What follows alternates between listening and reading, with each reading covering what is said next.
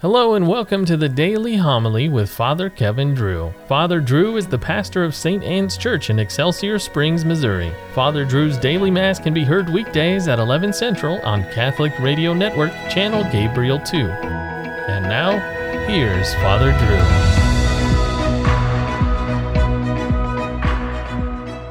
Drew. Reading from the first letter of St. Paul to the Corinthians. Brothers and sisters, you are God's building According to the grace of God given to me, like a wise master builder, I laid a foundation, and another is building upon it. But each one must be careful how he builds upon it. For no one can lay a foundation other than the one that is there, namely Jesus Christ. Do you not know that you are the temple of God, and that the Spirit of God dwells in you? If anyone destroys God's temple, God will destroy that person. But the temple of God, which you are, is holy. The word of the Lord. Alleluia, Alleluia. I have chosen and consecrated this house, says the Lord, that my name may be there forever. The Lord be with you. Reading from the Holy Gospel according to John. Since the Passover of the Jews was near, Jesus went up to Jerusalem. He found in the temple area those who sold oxen, sheep, and doves, as well as the money changers seated there.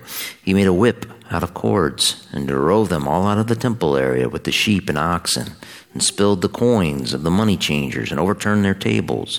To those who sold doves, he said, Take these out of here and stop making my father's house a marketplace. His disciples recalled the words of Scripture Zeal for your house will consume me. At this, the Jews answered and said to him, What sign can you show us for doing this?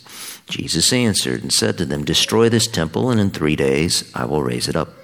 The Jews said, This temple has been under construction for 46 years, and you will raise it up in three days.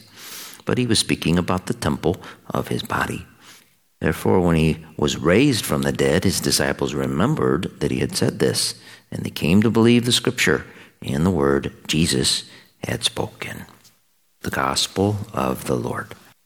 Since the Passover was near, Jesus went up to Jerusalem. That sounds odd because Jerusalem was in the south of Israel. It is like saying, since Mardi Gras was near, we went up to New Orleans. Christ went up to Jerusalem because it sits on top of a mountain.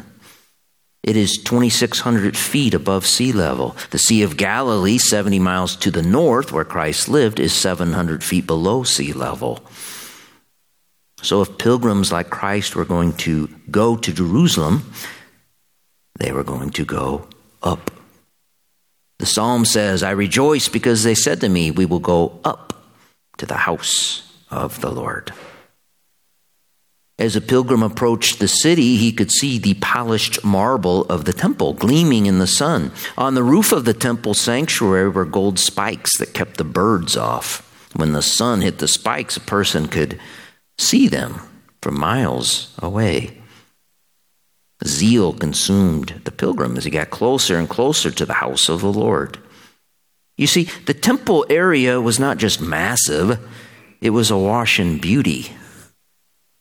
Every time a pilgrim went there, his jaw dropped as he took in all the splendor. So picture yourself as a pilgrim climbing in anxious anticipation to the holy city. You finally enter the gate to the temple area, and it has been turned into a market. It is commercialized, secularized, defiled a line between the sacred and profane has been crossed. What do you do if you are a faithful Jew, zealous for your father's house, and you come across this defilement? Well, Christ made a whip out of cords and drove it out.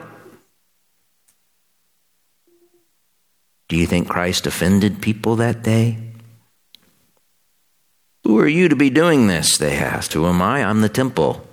This gorgeous holy edifice which you are profaning is me. Destroy me like this temple would be destroyed, and in three days I will rise. The prophet Ezekiel, about 600 years before Christ, saw he saw water flowing from the front of the temple. It flowed down to the south, down to the desert where the Dead Sea is. Why is the Dead Sea dead? Because it is the lowest spot on earth. It is 1,400 feet below sea level. The Dead Sea is full of salt. Nothing can live in it. But the angel tells Ezekiel that the water flowing from the temple will give life to all creatures. The sea of salt will be made fresh, for they shall be watered by the flow from the sanctuary. Look at today's psalm. There is a stream whose runlets gladden the city of God. On the banks of this stream, this river, fruit trees shall grow. Their leaves shall not fade, nor their fruit fail. The fruit will be our food, the leaves our medicine. Do you see then how it works? The temple and the flow from way up high in the sanctuary is what we call a type or a figure for Christ, who hung way up high on the altar of Calvary. His blood and water flows down on us. This river gives life to all creatures, once dead because of sin. The temple prefigured Christ. That is why it was so beautiful and holy and imposing. Imposing? Was Jesus imposing? Many of us were taught he was always gentle and lovable and non judgmental. Are we sure about that? Tell that to the people who are selling oxen and sheep in the temple. Tell that to the money changers whose tables got turned over by the gentle and lovable Jesus. Speaking of imposing, if you look up St. John Lateran, you will come across images of the mother church of all Christendom, the Archbasilica of the Most Holy Savior, commonly known as St. John Lateran, is the oldest cathedral in Rome. The first one built after the Roman Emperor Constantine liberated Christianity in 313 AD. When a pilgrim passes through the doors of the Lateran, his jaw drops as he takes in the magnificence, the awesome splendor. The Lateran was dedicated on November 9th, 324, and the church has celebrated that dedication annually for centuries on this day. Since Passover was near, Jesus went up to Jerusalem. He went up to offer sacrifice. Then he became the sacrifice.